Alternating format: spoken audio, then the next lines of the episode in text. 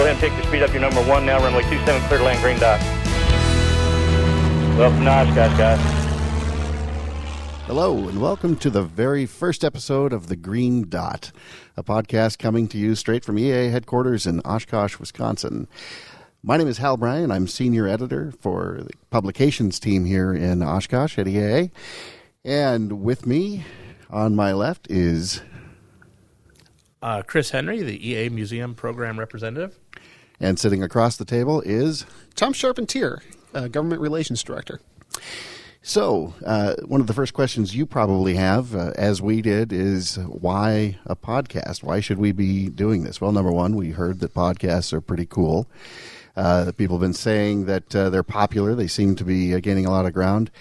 And uh, it occurred to us that this is a way that we can reach out to people uh, when you're doing things uh, like driving, taking a shower, whatever it is you might be doing when you couldn't read your magazine or fly an airplane or do these other things. So we wanted to kick off this first episode by talking uh, talking a bit about uh, a very very broad subject that we think will set the tone for, for this series, and that is uh, how do you just get involved in aviation? We all know that uh, traditional career paths and things about uh, joining the military, uh, which of course is a very respectable path to follow, uh, serving and flying uh, for your country, uh, also airline careers and things like that. But the three of us are all rabid uh, aviation enthusiasts. We're all pilots, but none of us have taken that specific path. So we thought we'd start out by talking about our own experiences and talk about the ways that you can get involved in aviation that might not be all that traditional. So, so Chris, why don't you uh, start off? Tell us about your background. How did you get into aviation in the first place? Uh, well, I was uh, lucky enough to grow up uh, on the approach in the Pittsburgh airport, basically. And uh, from a young age, I, I, loved airplanes. Loved looking up, watching uh, them land and fly over the house. and I begged my parents to take me out to the airport. Uh, they did, and they found out we were having an air show. Beaver County Airport uh, was having its big air show just north of Pittsburgh. And uh, we went out to the air show, and that year a uh, B 17 actually uh, landed a bit long and slid off the end of the runway and was damaged. And there's a small local air museum out there uh, that said, We're going to try and put it back together and restore it to fly again. Now, keep in mind, I was 12 and I think a lot of times, uh, uh, you know, uh, it wouldn't work out maybe for a 12 year old necessarily, but maybe it would. Uh, I was lucky enough to have a supportive group uh, that, when I came in and showed interest, that right away said, uh, "We'll take them. We need all the help we can get." And you know, I started out pushing a broom and helping sandblast parts, but but I was working on a B-17, and it's certainly something that a lot of 12 year olds don't get a chance to do. Um, funny story was I came back that summer to school and you know, first day, uh, first day at school, it's always what did you do over the summer? You have to write a paper, and uh, I wrote that I was restoring, helping restore a World War II bomber, and uh, I got a note sent home saying that I was making up stories about what I was doing over my. Uh, and we still send those uh, notes to your boss I, today. I, Bob actually. Campbell gets them to me every day. Yeah, but once a week uh, we round those up about the stories Chris tells. And that, but that was that first step. Uh, that first step, and I think it's a lot of times people stumble with, "I love airplanes. Mm, I don't know what to do from here." And you know, it's one of the things that I'm sure I'll, I'll advocate along the way is if there is a local air museum or something, that's a perfect opportunity to get in the door and you know start getting into the right company of people that can help you further your your aviation ad- adventure. And that's what happened to me was I started in there. The next thing I know, uh, EAA was having a Young Eagles Day, and I got to go up uh, for a flight in a Cessna 170, and uh, it was all kind of taken from there. I became an air traffic controller, and now I work here at EAA. But it all stems back to that air museum and and taking that first step with uh, a positive group of people and getting that young eagle flight that really put me in the right uh, direction. That's great, great. So, Tom, how what was your first exposure to aviation? What was your first step along this path? You know, it goes back so far. I'm not sure I could point to anything specific. Um, my interest in aviation goes back probably a little bit farther than I can remember. But um, when I was a kid growing up, um, my dad works um, in technology, and uh, we always had uh, some of the latest computers sitting around the house. And one of the few video games, if you will, that was um, installed on those machines was uh, was Flight Simulator, Microsoft Flight Simulator.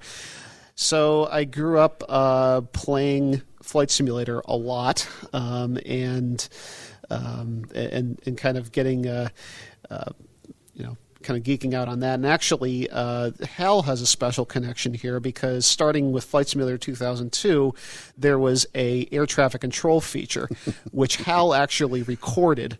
Um, so you know, more than probably I guess ten years before we met, uh, I was uh, flying around uh, my little. Um, you know, flight simulator airplane uh, with your voice in my headset, uh, my virtual headset, if you will. Little did you know. Poor Tom had no idea what would happen a mere 10 years later.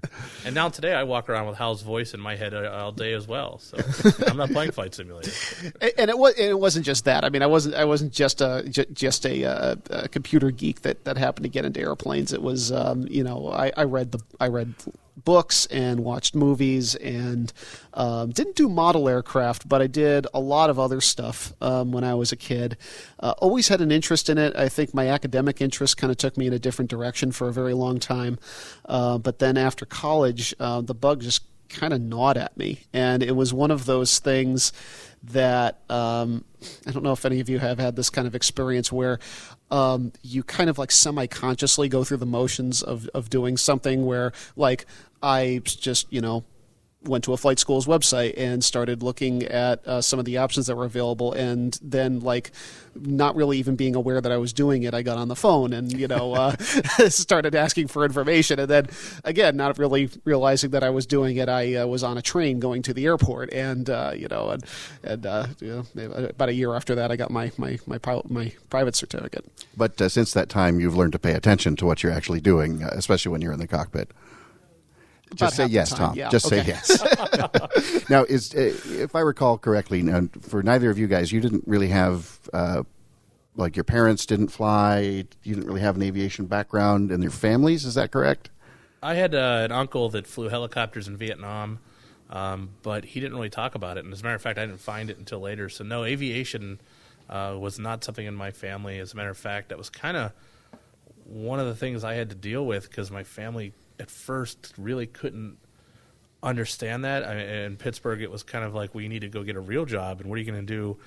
you know, you're, you can not make money doing that, and so there, there was a little bit of a, um, a little bit of a barrier there where I had to sort of, you know, show them exactly what I was doing with aviation, and once they they saw it as as uh, something that was really good and uh, and educational, I mean, they got on board. But uh, yeah, at first there was a little bit of a disconnect with what I, what I was doing. Sure. And Tom, for you, yeah, my my um, my parents have always been supportive of my interests, but uh, but neither of them uh, are pilots or really involved in aviation at all. We, we did have um, one family friend who actually is going to be coming to Oshkosh for the first time this year for AirVenture. Oh, cool! Um, who uh, was a Pratt and Whitney engineer. I grew up in Connecticut, uh, and um, and then when I was in high school, I had a, a friend who uh, went through his pilot training with the Civil Air Patrol. Um, and uh, he actually flies jets for the Navy now. Um, but uh, that was actually kind of one of my first exposures to, oh, you know, you can actually do this. I mean, people actually do get their pilot's licenses and fly. So it was important having those examples in my life. But no, my, my family was not involved in aviation. Hal, I understand yours were though. Well, that's that's what's always fascinating to me because uh, in terms of uh, sort of growing up around aviation, I mean, I I have to begrudgingly admit, uh, as the baby of the family, my, my older brothers were right. I was absolutely spoiled rotten. Uh, both my parents worked for United Airlines. They met in 1959 on a DC 6. He was the captain, she was the stewardess back then. Uh, then they got married. She had to quit because you couldn't be a married stewardess in the late 50s, uh, working for a major airline in the U.S. And uh, so I'm a second generation pilot. I've grown up around it uh, from age 8 to 18. I lived on a private airstrip out near Seattle. Uh, flying a, a, family airplane, a 1944 Cessna T50, the Sky King bamboo bomber, if that uh, resonates with some people out there. Um, so there's literally airplanes in the yard uh, growing up. My first airplane ride, I believe, was about six months old. It was in the family friend's Bonanza. So it's always been around and, and always been part of my life, and I cannot conceive of uh, of a world without it. Um, did a little bit of ultralight flying as a young teenager. And since that time, whatever uh, wherever my career has taken me, or my many careers, as I've got career ADD, um, aviation's always been some uh, some part of it. Tom alluded to this a minute ago. I, I spent uh, about 15 years at Microsoft out in Seattle, spent 11 of those years working on the flight simulator series, which was a lot of fun for somebody who's a both a techie geek and a complete airplane nerd. Um, even though it, it's interesting to me, as in my real flying life, I'm uh, much more of a. My tastes are much simpler. I'm into sort of antiques and classics uh, and things like that. Anything that's old and unusual, weird, even an airplane without an electrical system, I'm I'm perfectly happy and I'm right at home. Um, but for me, it was just something that was always around me. So you'd think it was it was an absolute foregone conclusion, and yet I've got two older brothers, one of whom with no real interest in aviation, and the other who's uh, particularly focused on sort of military and airline uh, aspects of aviation as a hardcore enthusiast, but not any real interest in uh, in flying himself. So I guess you you really never know. But for me, the passion has been there since you know since probably the womb, frankly. I'm uh, I'm jealous of the bamboo bomber time. That, that is such a cool airplane. So, well, it's still in the family, and it's sort of being re-restored right now. And so, one of these days, it'll come back to Oshkosh. It actually brought us to Oshkosh. My uh, the summer I turned 21, my dad and I flew it uh, here. My first trip to Oshkosh, 1989, uh, and we had a gathering of uh, bamboo bombers here. For those don't know, the Cessna T50, it's uh, if you can picture a twin Beech, but a little bit smaller with a single tail or something like a baby DC-3 that seats about five people. Cessna built them in the uh, starting in 1939 for the civilian market, and then all but about the first 50 were pressed into military service as UC-78s or AT-17s, et cetera, used for training and liaison work. But anyway, uh, wonderful airplane to grow up flying, you know, very classic. Just about anybody who, went on to fly B 17s or B 24s, maybe not just about anybody, but a lot of those guys would have gotten their multi engine ratings in these airplanes. So uh, for me, that sense of history was, was always a piece of it. And that, uh, that translated to all of my interests in aviation and, and the ways that I sort of indulged that, whether it's reading books or watching movies, you know, going to museums, all that kind of thing. That's always been um, I've never been content to just say, you know, I'm going to go fly a Cessna 172, a wonderful airplane that I've got a lot of time in. Um, but I can't just say I'm going to go fly this 172 and never give any thought to the airplanes that came before or the history that led to it. I always want. I'm someone who always wants to go deeper, and and boy, for somebody who loves to learn, and I think that's true of all three of us, uh, my friends and colleagues. Um, if you love to learn, boy, aviation is just endless. It's limitless. Oh, absolutely. I, and I've learned a lot just walking in the door here. You know, where I came in here and and and, and knew a decent bit, but uh, it's been like drinking from the fire hose here. And my once again, like you said, my friends and colleagues have pushed me uh, to continue to learn more, just in conversations and airplanes that I never thought I would give you know a second thought to. Suddenly, I'm delving into the history and the designer and some of the pilots, and uh, so uh, I definitely think once you get into an atmosphere like this, uh, you know, there's a camaraderie that almost pushes you to keep learning and keep uh, sort of researching different uh, aircraft and stories and history. Right, and I think we see that camaraderie extending in a big, big way. I mean, we're you know, once again, my, my life continues to continue to be spoiled rotten, but uh, we have the luxury of being surrounded by it with friends and colleagues here at work. But out there, sort of in the real world, um, you know, there's there's we have nearly a thousand chapters of EAA uh, that are out there that uh, that I think create that same sense of of camaraderie and fellowship and mutual encouragement. Yeah, I think um, you know there's a lot of ways to be involved with aviation. You don't necessarily have to be a pilot. Um, there, we have mean, we have chapter presidents out there who uh, who don't fly who are incredibly influential in the uh, in in the chapters that they run. Um, for me, I definitely did want to be a pilot. I did definitely want to fly, and um, I learned to fly at Fitchburg Airport in Massachusetts while I was uh, uh, working um, my first job in Boston. And um, I didn't have a car back then. I, I, could have had a car, but then I wouldn't have had any money to learn to fly. So you know, you have to have your priorities right. Uh, so what I would do is I'd take the commuter train out to uh, Fitchburg on weekends, and um, I'd take my bike on the train and then bike to the airport. Um, and my chapter there was incredibly helpful uh, in, um, in in pushing me along. Uh, there was kind of a pipeline that was established between the flight school and the chapter. The, the, the flight school would, would actively encourage people to move over to uh, to the chapter, and uh, you know for a uh, broke you know 20 something just coming out of college uh, having you know a, an environment where you know we would go fly out for dinner uh, on a weeknight or we'd go uh, do something cool on a weekend. And being able to just tag along in some of those trips uh, was uh, was great because not only did it give me the experience of seeing how other pilots fly their aircraft seeing how other uh, um, seeing you know learning from from people who have who have done that before and kind of getting free flight time even if even if I'm not touching the stick. Um, it also gave me a, a, a, glimpse into what waited for me after I got my, my certificate, why this was worth it, why this is so fun. Uh, so my chapter was, was really amazing, and I'd encourage anybody out there uh, who's who's interested in uh, in aviation and particularly interested in uh, either learning to fly or learning to build um, that kind of thing to get to get involved with your chapter. Right, absolutely. And you, you just mentioned learning to build, and it's always been uh, it's been fascinating to me um, as I've done some some traveling, working, writing stories for Sport Aviation and, and things like that.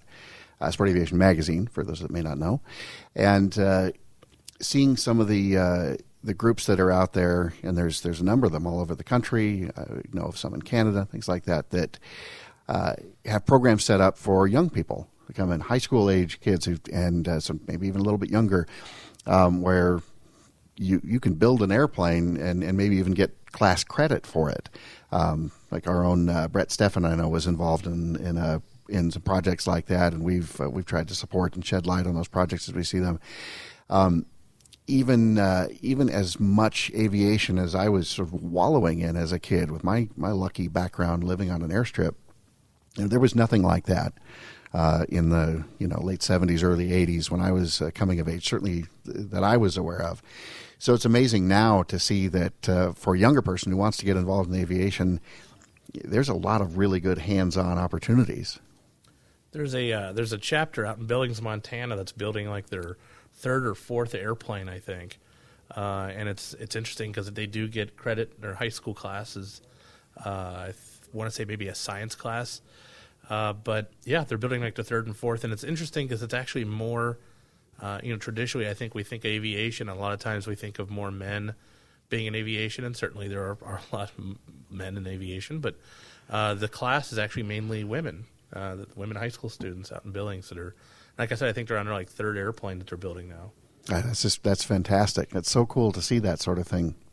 Um, you know, Tom, you touched on something a minute ago that uh, that I think is really it's really interesting. The you know the, the the three of us, in spite of our different backgrounds, you know we're, we're cut from similar cloth in that we you know we we had the interest from either a very young age or you know birth, maybe in my case, um, and it. Uh, no matter how, how much is handed to you, there's obstacles you've got to come over. You've got to fight for it. But we knew it was worth it, and uh, and we've we've participated our, our throughout our lives in this uh, in this aviation world, um, and somehow deep down instinctively, all of us knew that we wanted to do this. We wanted to be involved, and um, you know, Chris, you had that B seventeen flight. Tom, you had your early exposure with the flight simulator. Um, and thank you for being a customer, by the way, of my old life. And uh, um, and then as we all we all moved on and got into got into flying ourselves, and we we knew uh, instinctively what it was. But then Tom, you had said that it was helpful for you. Uh, it was it was even more inspirational to see what you could do once you'd gotten over that hurdle. You'd gotten your once you'd gotten your certificate. Oh wow, it really does open this whole new world. So you know, so I wonder what do we say what do we say to somebody who is walking down the street and an airplane flies over and they, they look up in a small airplane and say, oh, that looks kind of cool. And then they don't really give it another thought. They, they've got that interest. And I, I am convinced, in spite of people that are afraid of flying, I am convinced that viscerally, deep down in every single one of us, there's some desire to fly. That it's a very primal, natural thing. But what do we say to those people who, who look up and say, "Oh, it looks like fun," and then and then move on? How do we convince them uh, they should they should get involved in that it's worth it and that uh, that it's easy, sort of. well, I think this is a really important question, Hal, because um, uh, you know. I think maybe in previous generations when they were growing up, um, there was aviation was cutting edge tech was the cutting edge technology. We were going to the moon, and we were, you know, we, we were we, we were flying in, uh, you know, we were flying supersonic. Almost uh, uh, every major, a lot of the major technological advances back then were directly related to aviation. So um, it, it was just kind of taken for granted. I think that it was a a very um, exciting thing, a, a new thing, an adventurous thing uh, to do. And I think we've lost that now. I think we really take it for granted. Most people's exposures to airplanes are, um, you know, the airlines. Right. Which is a horrible way to experience aviation for the first time, uh, in my humble opinion. Um, so I think I think it is important that we go back to uh, kind of the roots of why we do this and why we all enjoy doing this and find it so rewarding for all of the sacrifice that all of us have to, you know, financially and otherwise to uh, to, to pursue our, our passion here. Um, I, I, I think we need to go back to that. Uh, okay, so m- my pitch, and uh, maybe this gets a little bit a little bit uh, heavier, a little bit philosophical for a podcast, but. Um, uh, Chris, we should scoot our chairs closer to the table yes, I'm for on this. my way over here. And uh, let's uh, let's fasten our seatbelts. Uh, think, uh, and Hal, you kind of touched on this a little bit um, as a primal desire. Think of any technology that we have today. Think of your cell phone. Think of your car. Think of um, anything that we that that we currently have. But what is the one thing that we have been able to do fairly recently that has been a universal desire of humankind going back pretty much to the point that they were the first humans. They looked up at the sky and they saw birds and they thought, what would it be like to do that? Couldn't I, you know, what an amazing thing to be able to do that. Right. And just within the last hundred years or so, have we actually been able to do that? Well, and if I can interject just yeah. quickly, I don't want to get you off track, yeah. but uh, when you think about the the percentage of time uh, of, of like all of human existence, you thought he was getting deep. you think of the all of human existence, the percentage of time in which we have been able to fly, and it's it's infinitesimal, and uh, as a slice of history, and the fact that uh, that that all of us are lucky to be alive, to have been born at a time, you know, after, as as the Wrights put it, after the flying machine problem had been solved, is amazing. it, it, it really is, and. Um, I don't know. It, maybe it's one of those things that you either get it or you don't. Um, uh, you know, every every time I, I go flying, you know, on a, on a beautiful calm morning, or a uh, or just just a, a, gorgeous golden evening. Um, it is, uh, and I guess every other part of the day too. But I'm reminded how special it is and how much wow. of a privilege it is, and it's something that I guess uh, I, I I take as as, as a as a matter of faith, and and maybe uh, maybe that's not something that connects with everyone, but I, I think it I think it does, and I think we just need to remind people of that. Absolutely. What do you think, Chris?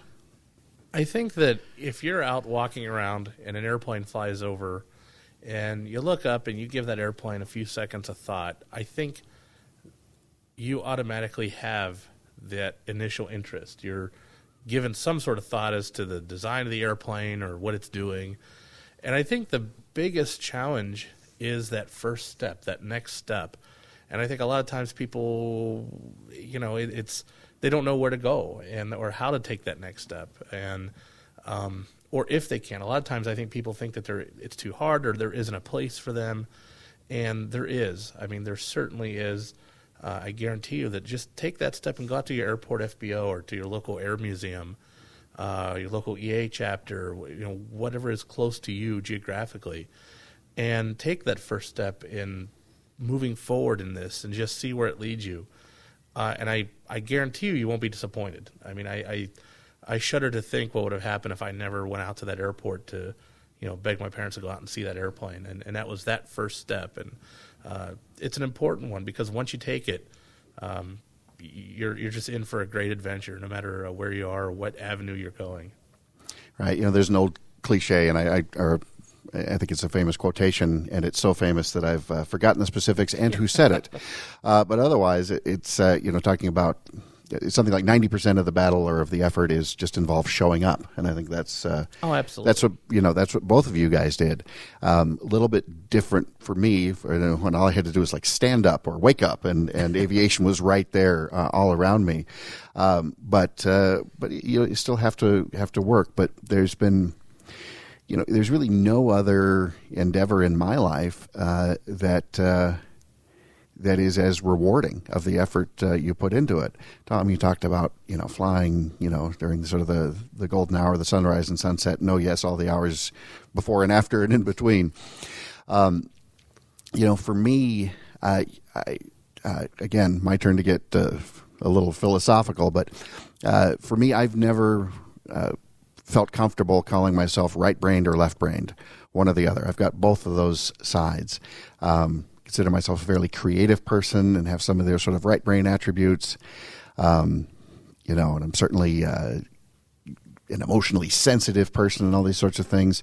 And one of the things that I've, I've always been drawn to about flying is certainly the romance of it. I love, you know, put me in an open cockpit biplane at that golden hour you're talking about, Tom, and then let me shoot some landings uh, onto the grass, uh, some out of the way place, and I am in absolute heaven. But uh, the other side of me, the left brain side, is uh, you know is kind of a gadget nerd into technology and things like that.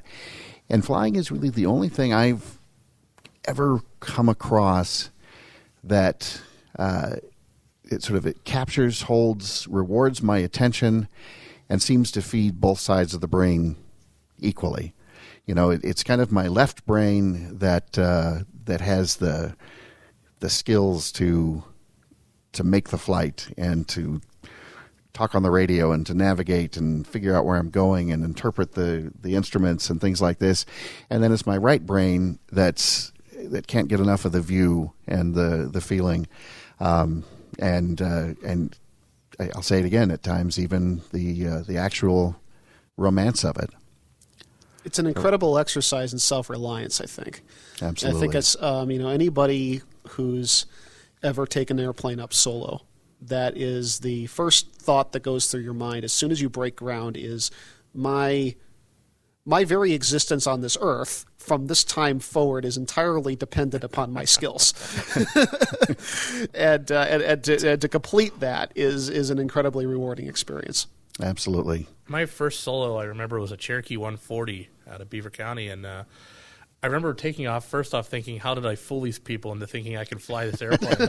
and, uh, you know, but I remember taking off and we headed north and – up there solo, I just remember I, I as cheesy as it sounds, I, I, felt like Lindbergh or something. I'm like, wow, this is how many people never take the steps to, in order to get here, and and yeah, it was just this amazing. I felt like I was going to go cross the Atlantic, even though I was going like ten miles north and back, you know. But but it was just amazing that um, there, there's just this feeling that, especially that first time, that just how free you are and uh, once you get out over the little nervous bumps and things like that, it's uh, uh, it's a feeling that I, I can't describe, and I know you guys know the same thing. It, it's uh, you, you, just got, have to go out and experience that because it's it's seeing the world a whole new way. That's for sure. Absolutely, you know, and we talked at the beginning about all the different ways to participate uh, in aviation, and you know, at the end of the day, for all of us, it does come back around to actually flying, even though uh, we all celebrate it in so many ways, whether it's going to museums or uh, or working on a project, building an airplane, something we're going to talk a lot about uh, as this uh, podcast continues. Um, reading books, watching movies, anything. Uh, just sometimes just looking at a cool picture of an airplane and just thinking about how much fun would that be to fly. But it really does all lead us down that path to actually getting into the airplane and uh, and taking off. Um, speaking of uh, of taking off, it looks like we are just about finished with uh, this very first episode of the Green Dot. So we do want to thank everybody for listening. Uh, if you have any comments or questions or feedback or ideas for future episodes, uh, you can email us right now. We can use feedback at eaa.org. Send in uh, send in your thoughts. And with that, uh, either you guys, Tom, any closing closing words? Uh, no, other than um, look forward to uh, to working on this project as it, as it goes along. I think there's a lot of potential here. Yeah, same here. Absolutely honored to be here, and uh, good to see you guys and be uh, right next to each other and talk airplanes, which is uh, something we love to do. Well, I know uh, all three of us had fun, and we hope uh, that people listening did as well. And we'll see you next time on the Green Dot.